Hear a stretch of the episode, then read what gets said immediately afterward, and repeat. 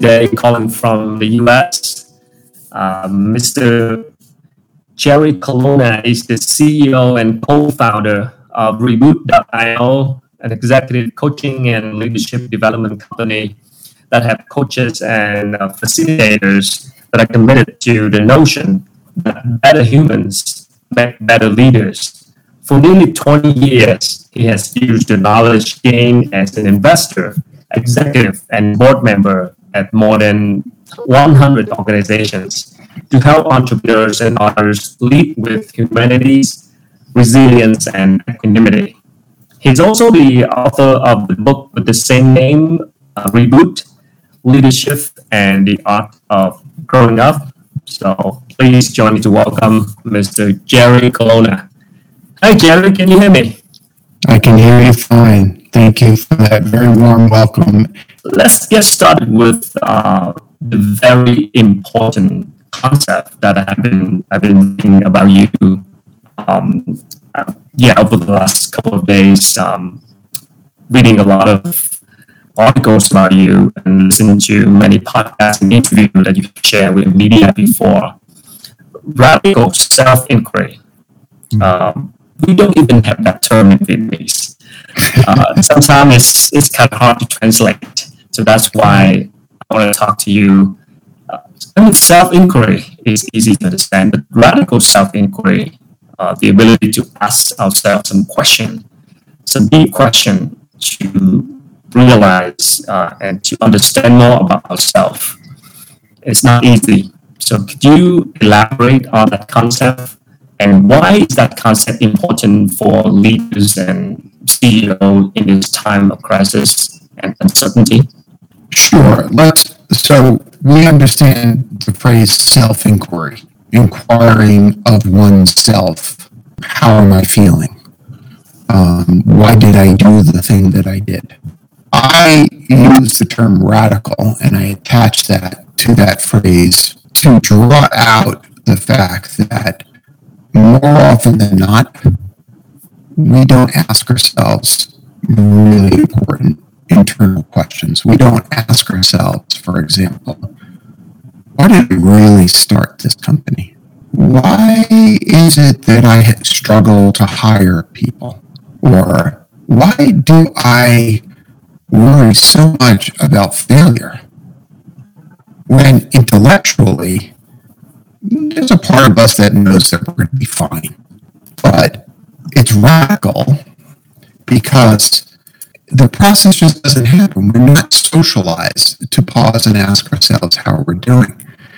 It's radical because when we start to ask ourselves these questions, we start to feel really uncomfortable and maybe even vulnerable, um, which I find a really curious response. So that's why I call it radical. So when you ask yourself some question, difficult question like that, and you don't know the answer, what should we do? The, the fact that you don't know the answer to a question that's an internally generated question is fascinating to me.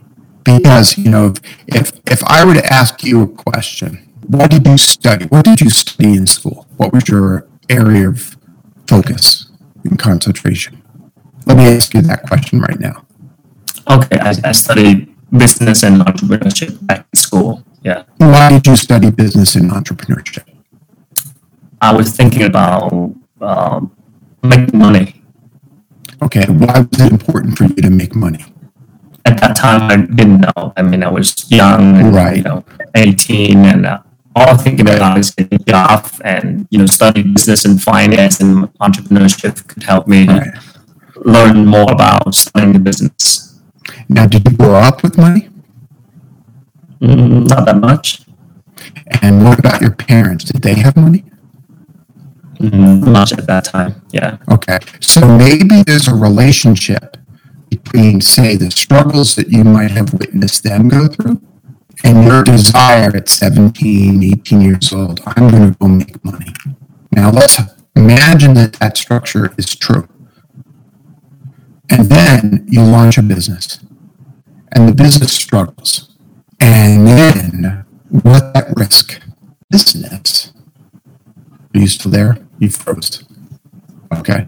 What's at risk isn't just the business. What's at risk is the assignment you gave yourself at seventeen, eighteen years old to be sure to have made money, perhaps to keep mom and dad safe, or grandma and grandpa. Does this make any sense? Yes. So what you're saying is um, for leaders and uh, company C E O, what they are struggle, struggling right now with their businesses has something to do with the, you know, history and going back a long, long time ago?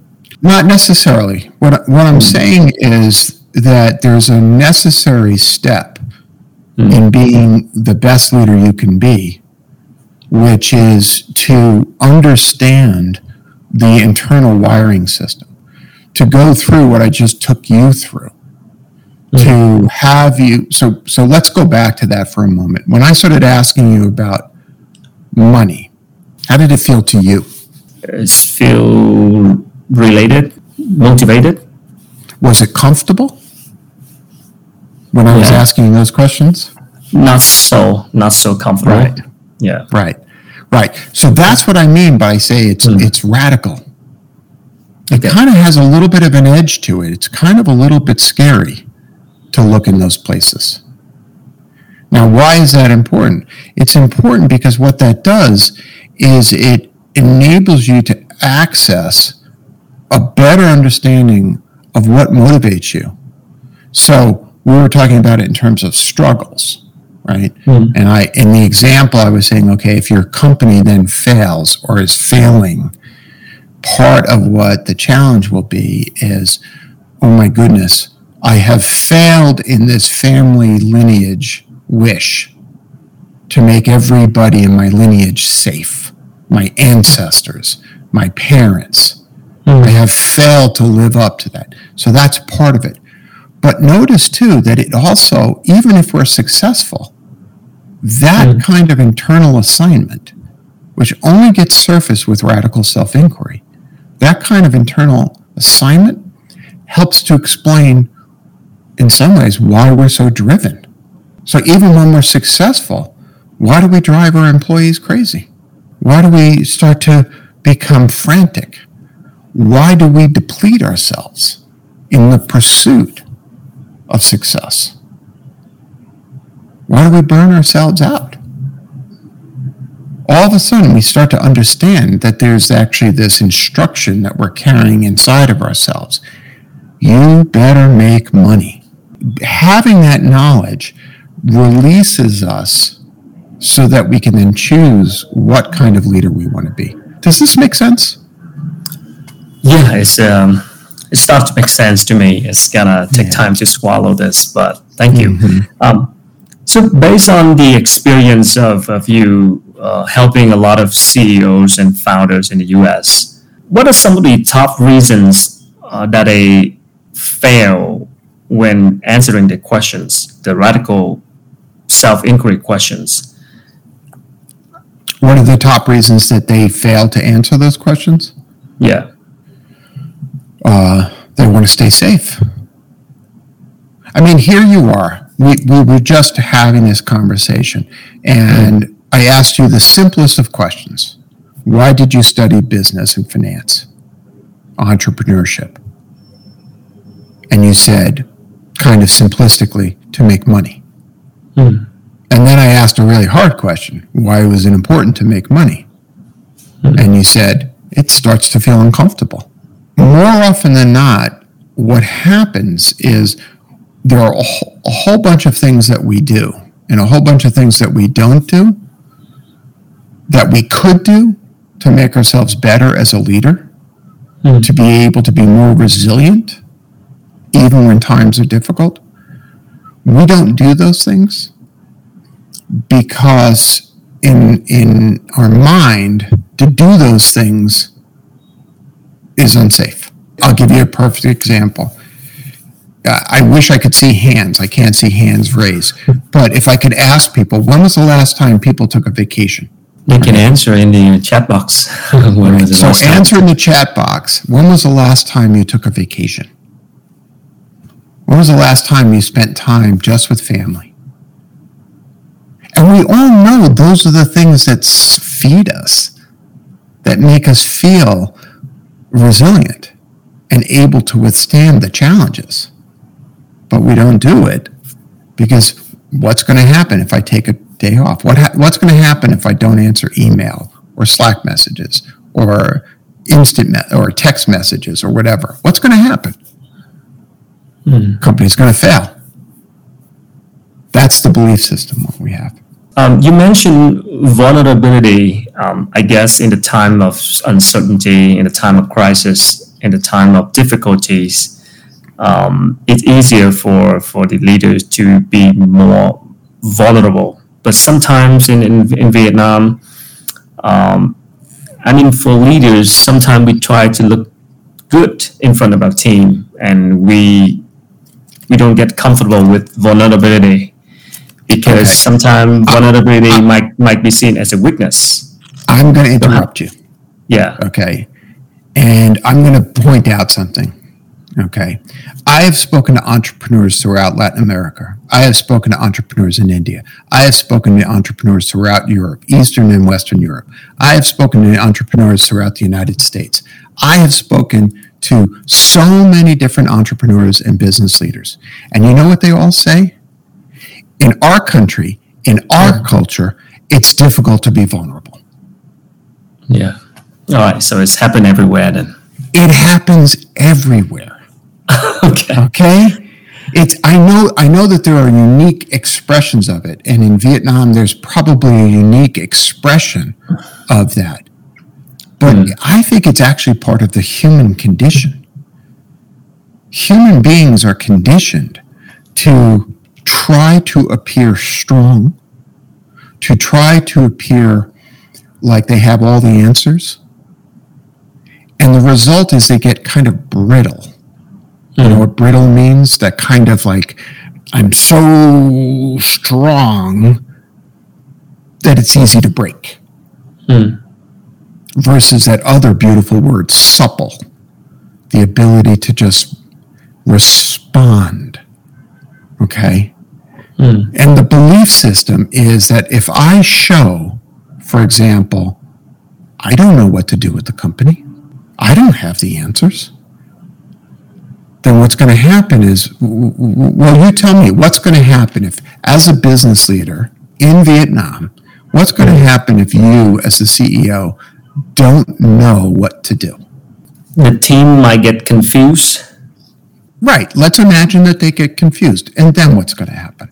It's hard for them to to perform better, to perform well when they get confused. And then what's going to happen? It's it hurt the it's hurting the business. And then what's going to happen? Then we are failing. That's it. Right? So what we do is we tell ourselves we have to be strong. We have to be invincible. We cannot show vulnerability. We cannot show that we don't have an answer. Because then the team is going to get confused and scared. Maybe they'll leave. Maybe they won't mm. be able to perform. And then we're going to fail. Mm. And remember, we were talking before about the assignment we gave ourselves? And so do you see that this story that we tell ourselves, which is that we're supposed to be perfect and have all the answers, mm. is really rooted in a fear of failure, which is really rooted in a fear of failing to live up to the assignment we gave ourselves. Now, watch this. Let's do a thought experiment. Imagine we had a political leader, because it's always fun to, to, to make fun of politicians. Imagine you had a political leader who faced a crisis in a country. I don't know, a pandemic. They got on television and they said to the people, this is an unprecedented crisis. We don't have plans for this. Hmm. And it's understandable if you're afraid. But here's what we know to be true. We are the Vietnamese people. We have suffered. And we have overcome. And I believe in our people and our ability to overcome even the worst situations. And I know that if we take care of each other, the answers will emerge. Now just pause. How would you feel if a political leader spoke like that? I feel that I can trust him. Yeah. And would you want to work harder or less? Motivate me to work harder, I guess. Exactly.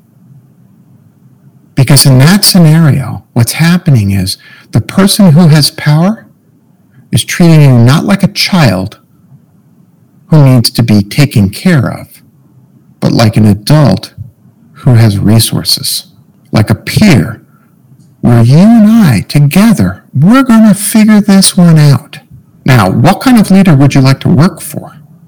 Yeah, I want to work for someone who really understands the situation and showing care and respect for the peers. That's right. That's right.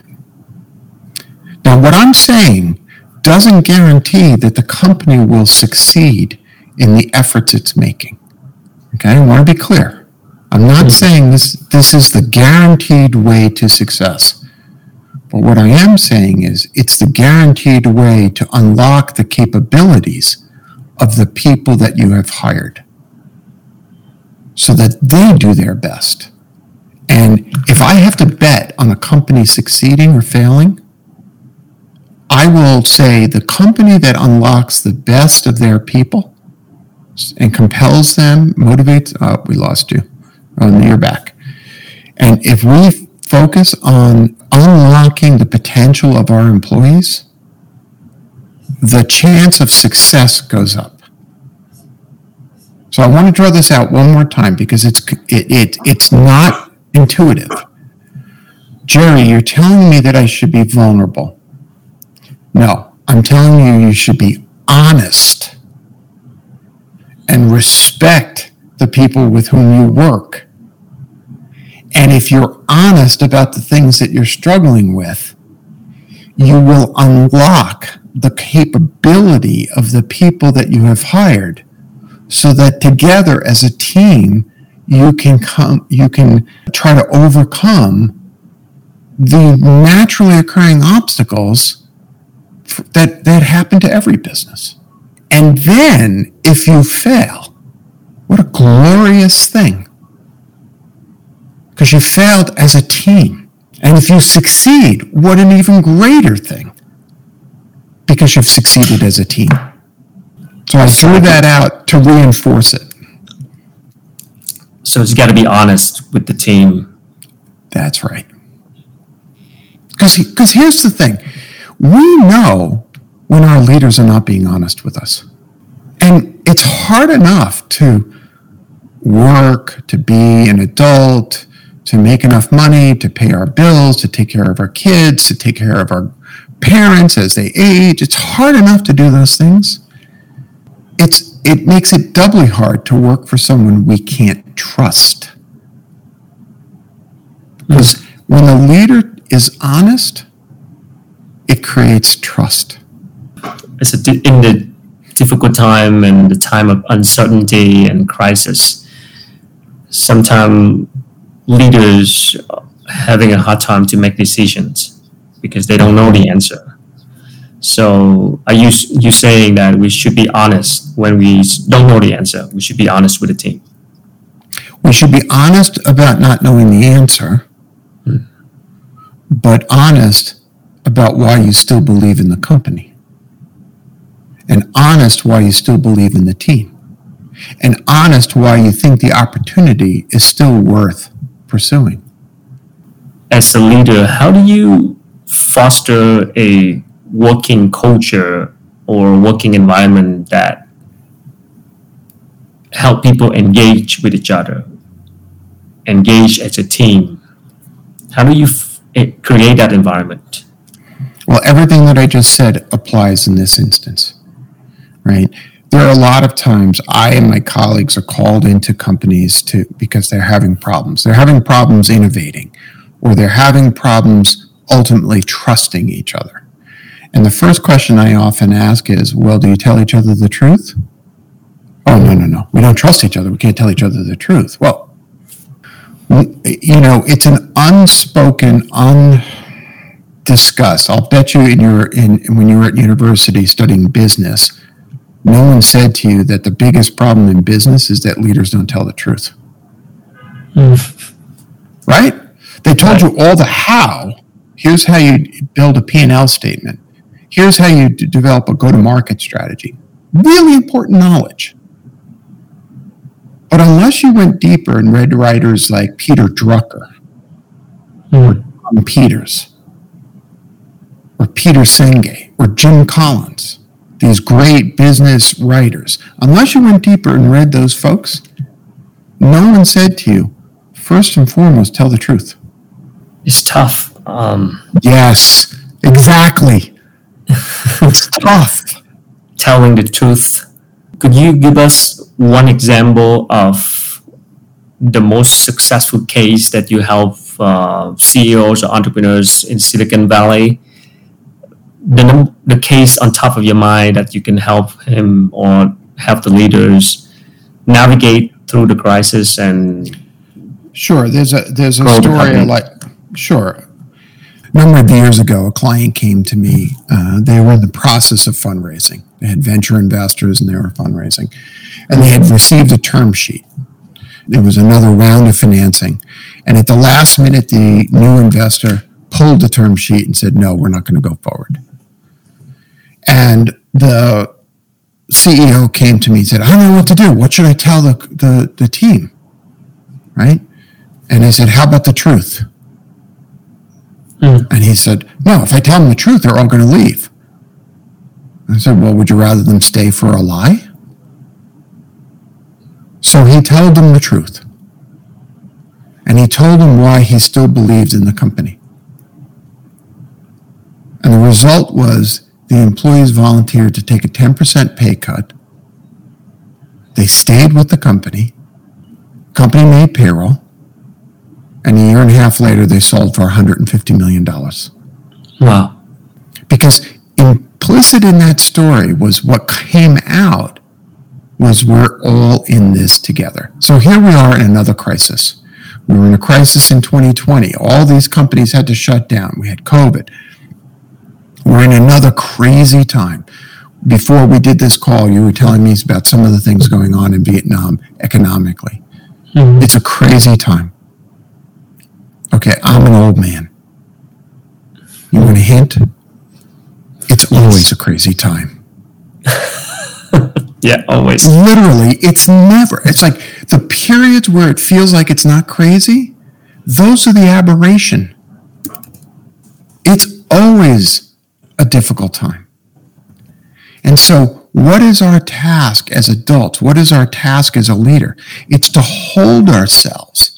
My Buddhist teacher, Pema Chodron, likes to say, to sit like a mountain in the midst of a hurricane. To sit calm, focused, like a mountain in the middle of a hurricane. We're all around us. The storm is raging. And what's the mountain? The mountain isn't a brittle, stubborn experience. The mountain is, I know who I am because I've done radical self-inquiry. I know why this is important in the world at large because I know why it's important to me. I know how to tell, to be fierce with the truth. And I know that the people around me are terrific, talented people, and I believe in them. And I know the power of them believing in me. We may fail to achieve return on investment. We may fail to grow the business thirty percent, forty percent, fifty percent a year. But we will not have failed in building a great company, regardless of the exit. What's the measure of success of a leader? Is it dollars? Is it cash on cash return? Come on, you know better than that. Mm. It's when that young employee comes to you and says, it was a great time we had together, wasn't it? Mm. We did something magical. We created something that never existed before. And I learned so much working at this company. Well, as leaders, uh, our task is to grow in people, right? In a time of uncertainty and crisis, sometimes it's difficult to retain the talent as well. People are leaving us. What advice would you give to C E Os and leaders in terms of keeping those talents, uh, retaining talents in the time of crisis? Well, it sort of depends on the reason that they're leaving, right? More often than not, people leave because they're afraid, or they leave because they can't pay their bills. Okay, so it sort of depends on what's what's really happening in the departures. You know, in really, really good times, what happens is they leave because they get a better offer someplace else. Yeah. Right? And so I think it goes back to what I had told, that advice I told uh, my client years ago. Why would you want them to stay? What is the what reason do you want them to hold as a reason to stay? And I think the best reason for folks to stay is because they believe in the team, they believe in the mission, they believe in the company. What I have found is if you give people a reason to believe, they will stick with you. Mm. But if you, in your fear, get brittle and stubborn and distant and untrustworthy, they're going to leave. After asking a lot of radical self-inquiry questions, I realized that I'm not good at managing people. This mm-hmm. job is not for me. I'm not good mm-hmm. with leadership. This is not. This is not for me. Mm-hmm. I cannot dissolve, and I cannot. And you know, I cannot break up the company. I cannot just stop. I need to keep mm-hmm. moving. But I realize that this is not for me. What should I do? Yeah, you, you, I'm smiling because this actually happens. Or I have this conversation a lot with people who call into our podcast. And I'm in particular thinking of a conversation I had with an entrepreneur named Al Doan, D O A N. And Al uh, helped start a company called Missouri, like the state in the United States, Missouri Star Quilt Company. Now, what do they do? They help people make quilts. And quilts are like blankets, and there's a whole craft, and there's a whole culture associated with that. He started the business because his mother was a quilter and his family didn't have enough money. And he realized that if he could help her, she would make more money for the family. He has nine brothers and sisters, so big family. The company ended up growing to, when we spoke, about fifty million U S per year. Hmm. Employed about four hundred people. And rescued this really economically bad, uh, struggling town in the state of Missouri. And he realized while he was good at this job, he didn't want to do the job anymore. Hmm. He was tired. Typically what happens is if somebody has this overactive sense of responsibility, they stay in place. And then they get resentful. And then they act poorly, and they subtly sabotage the business. So that's not a good strategy. Or they leave suddenly, and they just quit. And that hurts everybody. So that's not a good strategy. And so what Al and I did was we had a long conversation, and we developed a plan where his best friend from college would end up stepping in and being this new C E O. And Al moved to uh, a board of directors role and was still involved in the company, but could then go on to the next thing that he wanted to do in his life. Because we had the radical self-inquiry, he was able to be intentional about the transition that he wanted to make in his life. He drove it, not his fear or his resentment. Does that make sense? I think it's all going back to the truth about ourselves. Yes. You got it. Go to the head of the class. You get an A. uh, okay, I'm, I'm going to call out some, uh, we got some question from the audience already, and um, it's related to what we've been talking about, so I'm going to call it out so you can answer right now. Um, the question from Lin Huang, um, if we share the truth about the crisis of the business, and we receive opposite reaction from mm-hmm. the team, they do not believe it, mm-hmm. then how can we accept something like that? Right. I, I understand that there's a risk. Yeah. That if you're honest and you tell the truth, that it will induce, say, fear, yeah. and that they will then leave. I get it. But again, if they're that afraid, do you want them working for you in the first place? All right, then. I know it's a pain that they le- that they leave. I know that it may hurt the company. But if that's the feeling that they have, mm. are they really cut out to work at a startup? Because here's the thing. In boom times, startups attract mm. all these people who only see the glossy side of the life. Oh, that's really cool. I get free lunch or whatever it is that I get. Mm. But what we really need are people who are persistent and able to stay in it for the long term. All right. So, I mean, the time of difficulty might help you to realize who's the real person that you need for your team then. Follow up with that question. I got, yeah, that's a lot of questions about the truth, I guess. Um, people are very interested in this um, concept and topic. Mm-hmm. How do we tell the truth but not being perceived brutal or game destroyer? How do we know yeah. the team is ready for the truth? Right, right. It's a great question. Yep. Um, and, and so when I was describing, remember I was describing that mythological political leader, right? One of the things that's really important is that when I say tell the truth, I mean, for, first of all, tell the truth to yourself. Because the truth is, we often lie to ourselves.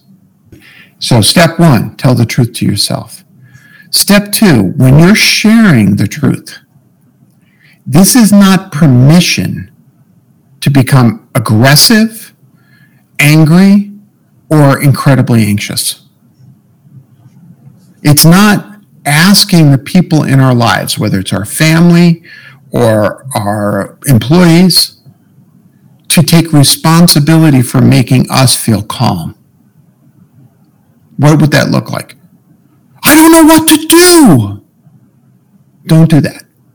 But to remember the second half of what I had said, which was give people a reason to believe. Why do you still believe in the company? Yes, tell them the truth. But tell them the truth of why you believe. Now, the follow-on question to that should be, well, what if I don't believe in the company? What if I don't believe in the mission anymore? Now, then, isn't that an interesting question? Then they're leaving anyway, huh? Exactly. So a question from Han, how do we keep the team believe in the vision and future of the company when crisis happens and the performance is getting worse? Mm-hmm. Is there any way I can speak directly to them? If not, I'll just pass the question back and forth to you. Okay. So here, here's the issue. Do you still believe in the market opportunity implicit in the business? Do you still believe in the product or the service? Because you, and you have to be honest with yourself. Because if you don't believe it, you're not going to get anybody else to believe it. Now, if you believe, if the answer to that question is yes, I still believe, mm. then you're back to square one. You're back to being a startup. You're back to the first days. You're back to what they say in the United States is day one. And you have to find the ability to uh, evangelize, to get people to understand the opportunity. And they may not, they may not get it. But remember back in the days when you first started and you were sitting in your living room and you said, hey, I have an idea for a company? Mm. And you called your friend and you went out for tea and you talked. You may be back at that state. But you have to be honest with yourself first as to whether or not you still believe in the solution that you're putting out into the world. Right. Thank you for the answer. Um, another question from June. Um, could you suggest the top three important things that business should focus right now in the time of crisis? And why is that? Well, let's presume that the crisis is manifesting in economic crisis within the company, that mm-hmm. the profit and loss is is challenged. So the most important thing is to focus on what I would call the container of the business. That means cutting expenses, but not so much that you cut the ability to service the client. It means uh, holding the ship steady. When my yep. company entered this year, we were growing for the last eight years, thirty-five to fifty percent year-over-year growth. Mm-hmm. And last summer, when the discussions began about, okay, is the United States going to enter recession? What, when I built the forecast for this year, I presumed zero growth. Now, to go from thirty-five to fifty percent year-over-year growth to zero growth was a kind of shock to the system. Okay? Yeah. But we remain profitable. Mm-hmm. How? And we haven't had to fire anybody. So you're just you're rubbing your chin. How? Answer the question. What did we do?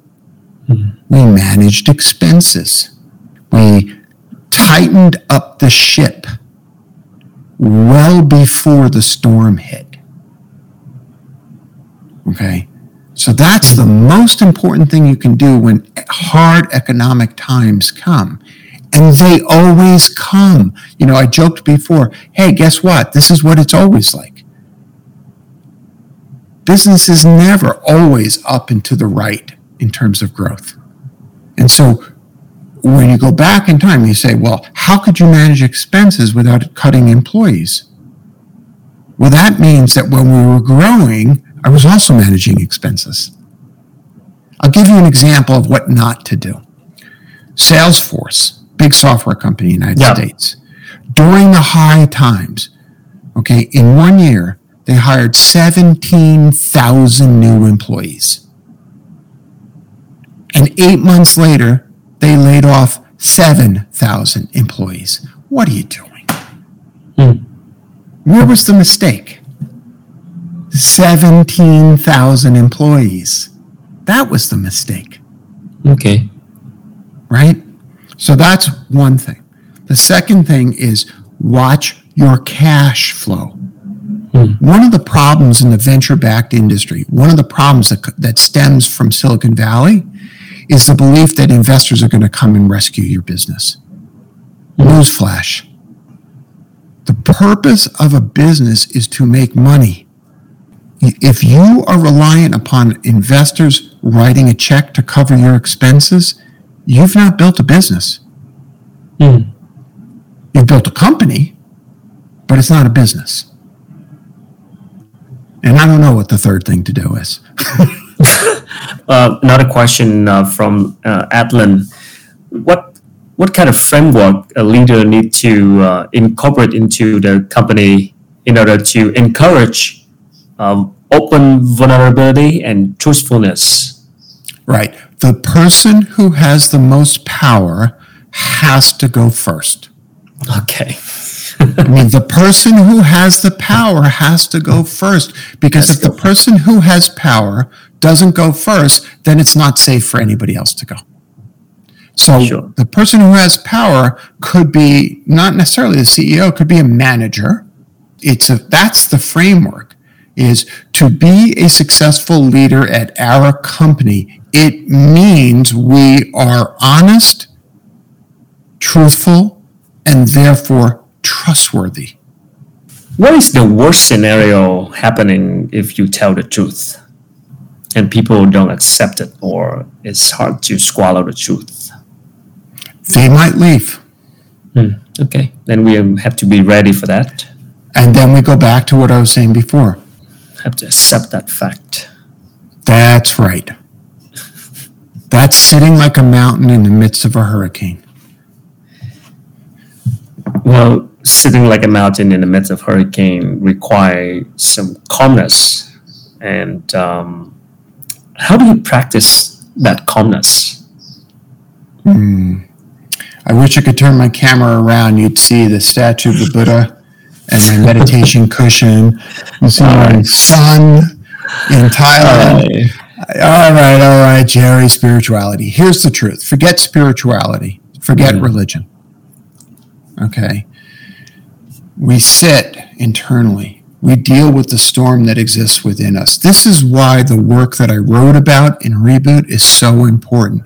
Because the truth is, leaders who don't do their internal work exacerbate the problems within the organization. They create toxic conditions within the organization. Mm. So leaders who do that work can access the mountain within them. Mm. Here's the truth. Life is full of shit. It's we go up, we go down, we go up, we go down. We... How do you withstand that? You know, in Reboot, if you remember from chapter seven, I talk about life on the roller coaster. You know what a roller coaster is, right? Yeah. Mm. And the trick isn't to get better at riding the roller coaster. The trick is to not board the roller coaster in the first place. I used to box. Oh, really? Okay. And everybody thinks about resilience as the ability to get punched in the face. That's okay. What I thought as, too. Yeah. Well, as a boxer, okay, the you trick is to be. be able to, you got to avoid getting punched in the face. That's the skill. Okay. Because getting punched in the face hurts. I know. Yeah. Right. So you have mm. to learn how not mm. to get hit. And what do I mean by that? It means when I disconnect my sense of my own self-worth from the company, shit happens, and I'm okay. It's just blows that are glancing off my head, and I'm not getting hit. I am okay. You are okay, even if the company fails.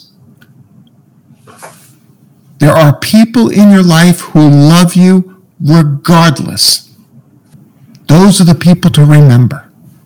You want to stay calm? Remember that. That's making a lot of sense. Yeah. It's a good reminder. It's a good reminder. Yes.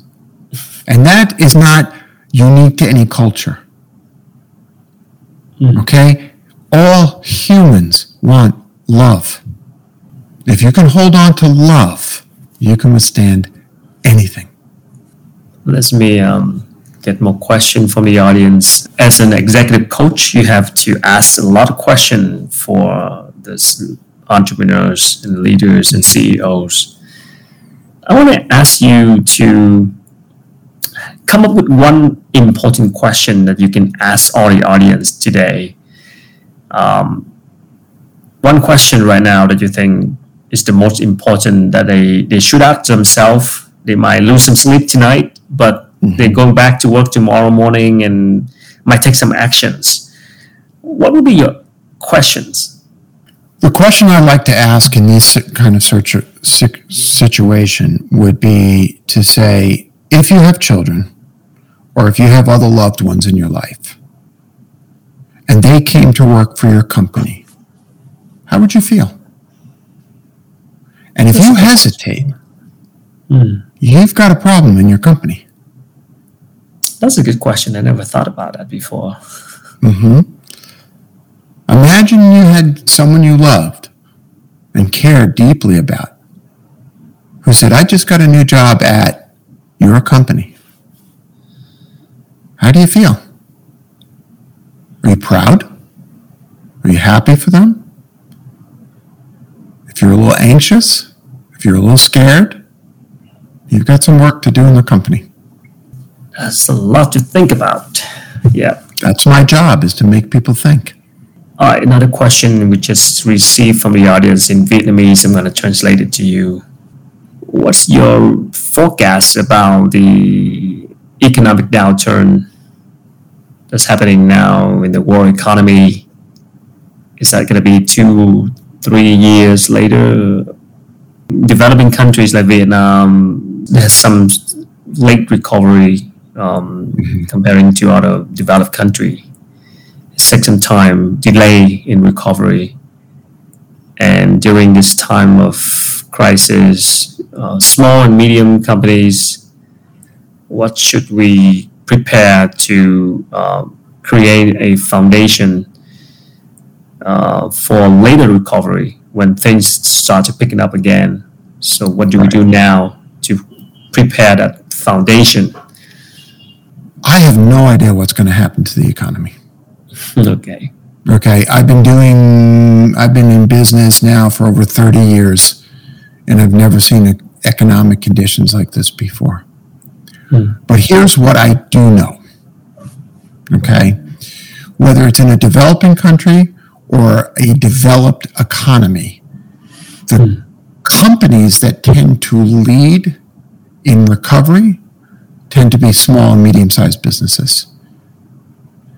When I look backwards and I look at past economic turmoil, two thousand one, two thousand eight, it is the small companies that were the first to lead an economy out.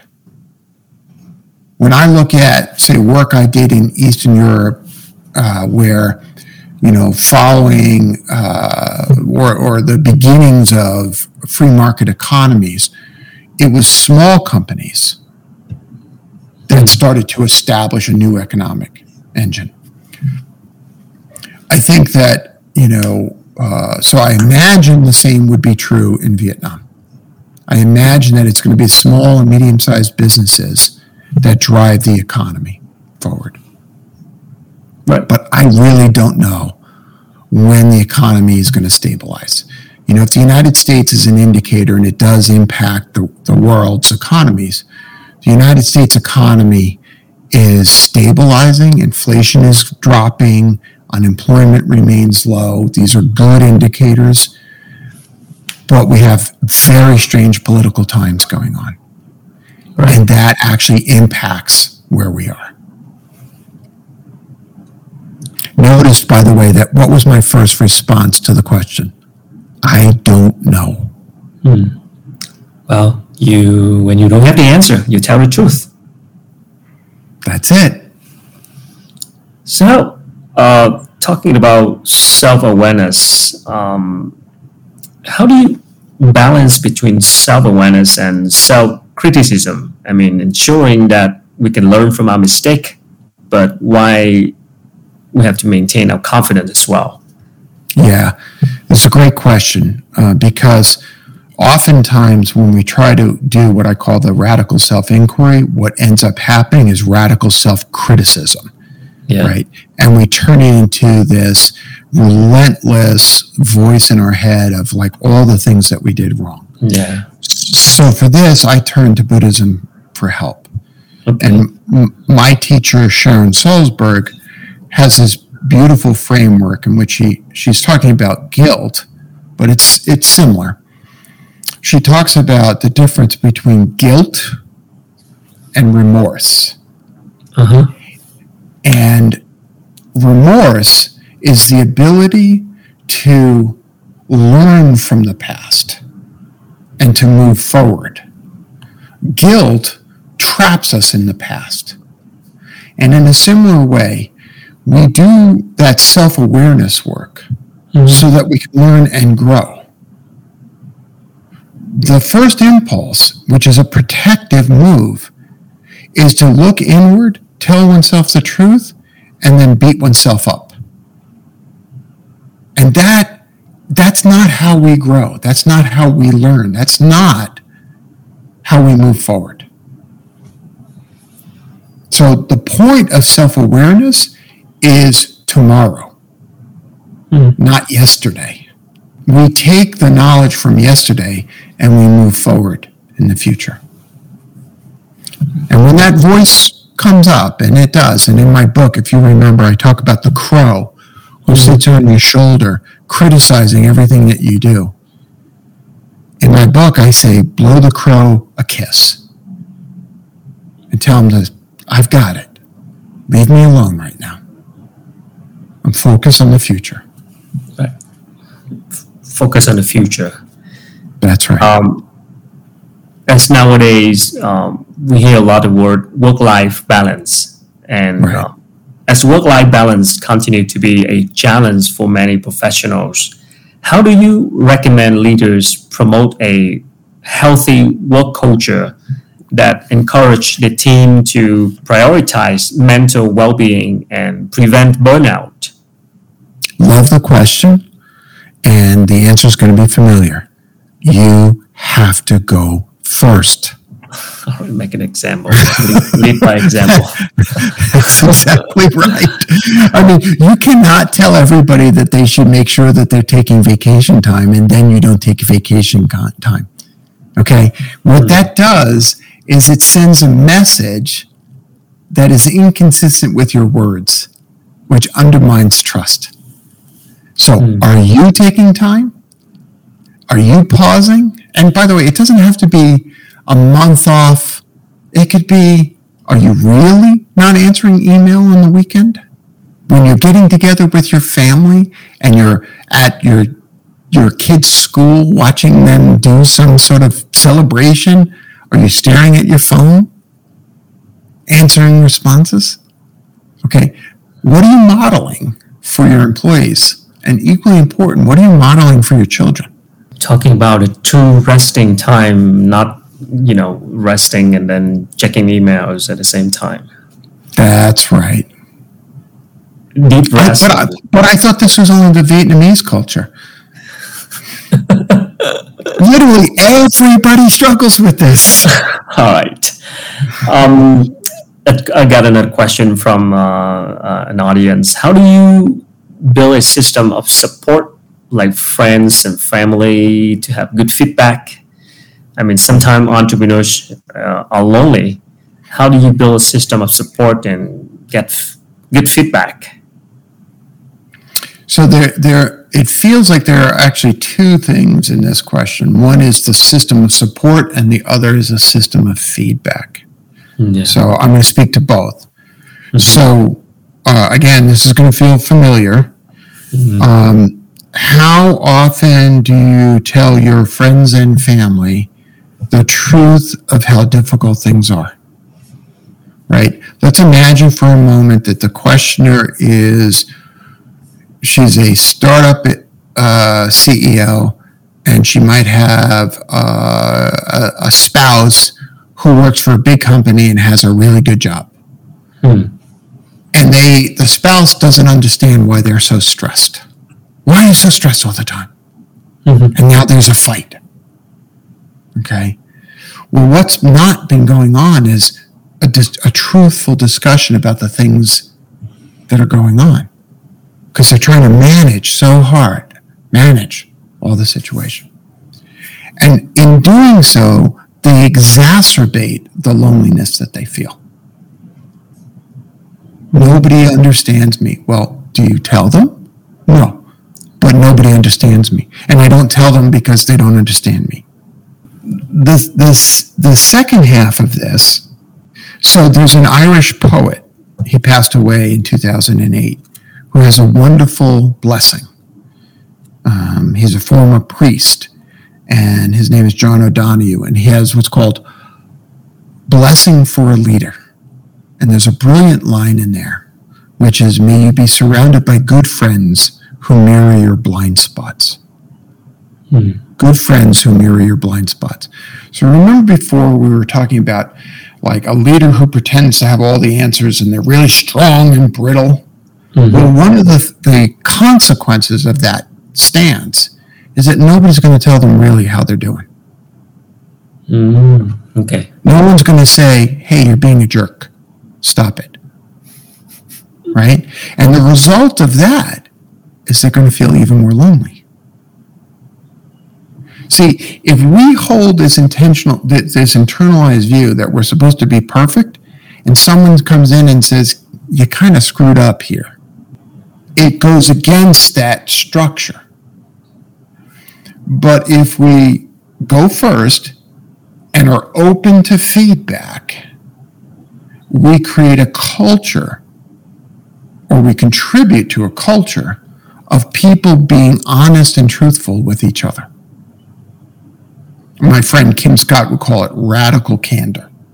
Great. Um, got another question from Joanne Wynn. I think it's a good question for the midline manager. Hi, Jerry. Imagine you are in the middle position of a leadership uh, hierarchy and you cannot work with the leader above you, but you cannot quit your job either. What would you do? What would you do if radical self-inquiry questions seem to just leave you paralyzed? Yeah, and, and I appreciate the position that you're in. It's difficult because there are probably economic and maybe emotional reasons why you can't just quit, okay? Mm-hmm. And we are all subject to working with or being managed by people who, quite frankly, haven't done good work on themselves, mm-hmm. right?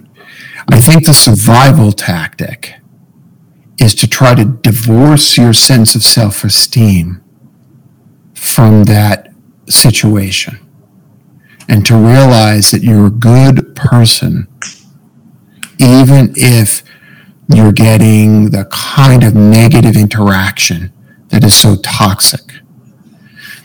The, the thing that I find most often is that when we have a manager or a leader who is toxic in the way they lead, it can trigger in us our childlike feelings of trying to please people. And so then we dance faster, we work harder, we try to do everything, and it doesn't work. And so we come to the conclusion that we must be broken ourselves. And it's really, really important to remember that not every situation is because we have failed. Mm. That sometimes it's a reflection on their internal struggles. And so we try to nurture ourselves and take care of ourselves. And then if our economic conditions change, we get the heck out of there. Thank you. Um, another question from Adlin. Um, if a method of a leader does not apply to his employees regarding the spiritual practices for calmness, such as meditation or mindfulness, mm-hmm. then how do you help them to seek other methods which can be more relatable to them and help them in calming the storm inside themselves? Okay, so I would be careful of the stance that's implicit in the question. Hmm. Because the stance implicit in the question is that somehow it's your task to make somebody else feel better. Hmm. We cannot do that. Our job is to make ourselves the mountain in the hurricane, not to make other people the mountain in the hurricane. And that, you know, you could argue that's the conundrum of life. There's only so much that we can do. We can model a behavior. If they ask for our help, we can offer our help. But we have to be very, very careful of going down the path of saying, I'm going to fix you. Mm-hmm. Because you're bound to be disappointed. We've got to fix ourselves first. Only. Only. Another question to you from uh, a coach. Um, Hi, Jerry. I'm currently working in a private equity firm, and I consider myself as an executive coach for the C E Os of our investee companies. Mm. I have caused some good impact on them. That's translated to business breakthrough. Along the way, the business game get higher and higher, and I sometimes not be able to catch up with the speed of the C E Os. From your experience, what are the most critical success driver for an investment coach to empower the investing C E Os to constantly elevate themselves and achieve higher business goals? Well, it, it's wonderful to connect with you, coach to coach. And I can't help but be the mentor coach here. Okay. And I want to bring your attention to something, which is you're starting to define your value as a coach, your contribution based on their results. Mm-hmm. And that is a slippery slope. That is not the role of a coach. Now, if you were hired as a business consultant to turn around the business, great. But your job is to help them sit like a mountain in the midst of a hurricane.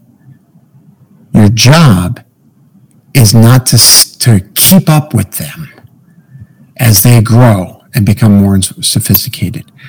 The truth of the matter is that, like a good parent, we know a parent has succeeded when the child doesn't need you. They want you, but they don't need you. And in the same way, an executive coach is successful when the client doesn't need us and they're okay sitting like a mountain in the midst of a hurricane. So, long-winded way of saying, let go of the belief system that you have to keep up with them mm. and let them grow. Thank you. We're talking about coaching. Um, just a question. What is what advice would you give to C E Os and entrepreneurs when they're working with a coach like you? Say more about the question. So what advice, what advice about what? Yeah, uh, like working with a coach to be a better, to have a better effective relationship with an executive coach like you. What advice? Well, I, you, yeah. What comes to mind is something, uh, I, I have a former client, Jeff Lawson, who was the founder and C E O at Twilio. Hmm. I started working with them when they had thirty employees, and now it's about mm-hmm. six thousand employees. And, and a couple of years back, uh, I was at, you know, he asked me to come join him in a fireside chat at a customer uh, event. And he was reading from Reboot, the book that you read. Mm-hmm. And he said to me, Jerry, I finally understand something. I said, what? What is it, Jeff, that you finally understand? He said, I would come to you and ask you all these questions, and you never answered me. You would just turn it around and ask another question. It was so annoying. And he said, well, what would you have done if I gave you the questions? And he said, I wouldn't have believed in my own ability to come to the questions, to come to the answers. Okay, so let me turn that into advice. If you are going to see an executive coach, if you are working with a coach, don't try to treat them like a consultant. Don't try to treat them even like a mentor, where they somehow magically have all the answers. Because guess what? They don't. Their job is not to give you answers. Their job is to give you questions that make you come to your own answers. Right. It's a very unique relationship. It can help you feel calm.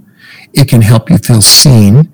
It can help you access resources that you might not have otherwise accessed, but it's not going to give you answers. It's going to help you find your own answers.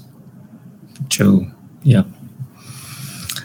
Uh, another question from uh, the audience who have so many questions today. Uh, Jerry, for the time you quit a job or a company, what would be the radical question and answer that show a clear signal that you want to quit something? Well, I think I would do, I would uh, advise to do some, what's called active imagination, where you put yourself in a position after you've made the decision, and then you look backwards and say, how does it feel?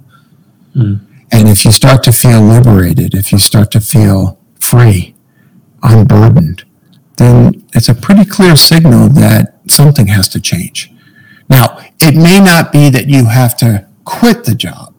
It may be that you have to change the relationship to the job if you are privileged enough to be able to do that. Mm. But uh, again, you have to use that internal self-awareness to activate your own imagination to figure out what it is that you really want. All right. Um, dear Mister Jerry, what is a perfect leadership team, successful startup? What characteristic do they have? What characteristic do they have in a perfect leadership team from your team? Accepting of not being perfect. All right. And they are a team. Mm. I was just working with a client yesterday, and every single individual member of the executive team is really great, but mm-hmm. they're terrible at working together. Right? So what so, should they do? Mm. Well, imagine five-year-olds playing football. Okay, what, what do we see? Everybody chases the ball. Nobody play, stays in their position, and nobody knows how to pass the ball. Mm. What we really know about successful teams is they know how to pass the ball, right? Mm. They know where the other team members are, and they work together. So let go of perfection, work like a team. Another question uh, from Miz Yang. In your experience, what are some of the most common mistakes that founders make in the early stages of the company's growth? Well, it depends on whether it's uh, it has venture investors or um, if it's a bootstrap business. Um, well, maybe actually in both cases. Let me give it some thought. I think the biggest mistake is folks let expenses get out ahead of revenue mm. too quickly. So remember before I was talking about like battening down the hatches, making sure the ship is tight and can withstand the storms, and that um, even in good times, you're managing expenses and growth. I think that that's probably the biggest mistake that people make, is they're a little too optimistic mm-hmm. and not uh, managing the expenses well enough. We're going to talk about just one more question. Yeah. Oh, sure. Uh, I'm an investor, and being a coach for the C E O that I invest in, who is going through a huge business crisis, I can mm-hmm. feel that the C E O sometimes put himself under pressure to meet investor expectation. So he does not always being vulnerable and sharing his deepest fear to me. Mm-hmm. What should I do? Well, thank you for asking that question and taking that stance. Not enough investors are taking that stance. I think that uh, the best thing to do would be to share from your own life the stories of your own difficulty with regard to that. I want you to hold a, vis- a picture in mind. You are not standing behind them, pushing them. You are not standing in front of them, clearing the way. You are standing shoulder to shoulder with them. And you're going to model being honest with them so that their body knows that it's safe to be honest with you.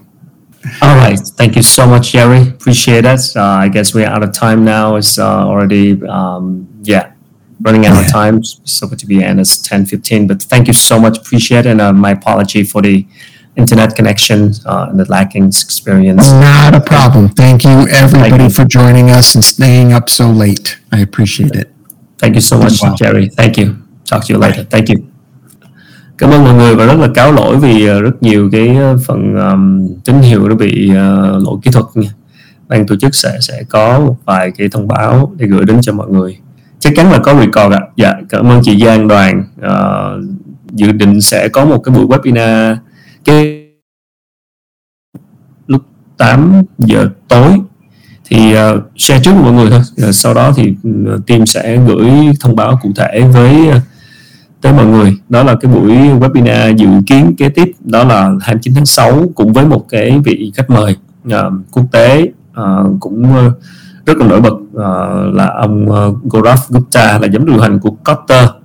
Uh, thì Kotter là phương phương pháp dẫn dắt sự thay đổi theo phương pháp của John Kotter, là một tác giả rất nổi tiếng về quản trị và khởi nghiệp và lãnh đạo uh, theo phương pháp John Kotter. Uh, có rất nhiều đầu sách cũng đã xuất bản ở Việt Nam. Thì uh, vị khách mời kế tiếp sẽ um, là anh uh, Gaurav Gupta, là giám điều hành của tổ chức này. Uh, hy vọng là mọi người sẽ tiếp tục uh, tham dự, và uh, cái lịch trình cụ thể thì team sẽ gửi sớm, và chắc chắn là sẽ fix những cái lỗi kỹ thuật của ngày hôm nay. Một lần nữa rất là cảm ơn người đã dành thời gian uh, ở lại với chương trình uh, thời gian khuya, và rất là cáo lỗi vì uh, những cái sự cố kỹ thuật. Dạ, xin chào và xin uh, hẹn gặp lại mọi người ở webinar lần sau. Xin cảm ơn Nguyên Nguyên vì cơ hội này, và xin uh, chúc mọi người ngủ ngon ạ.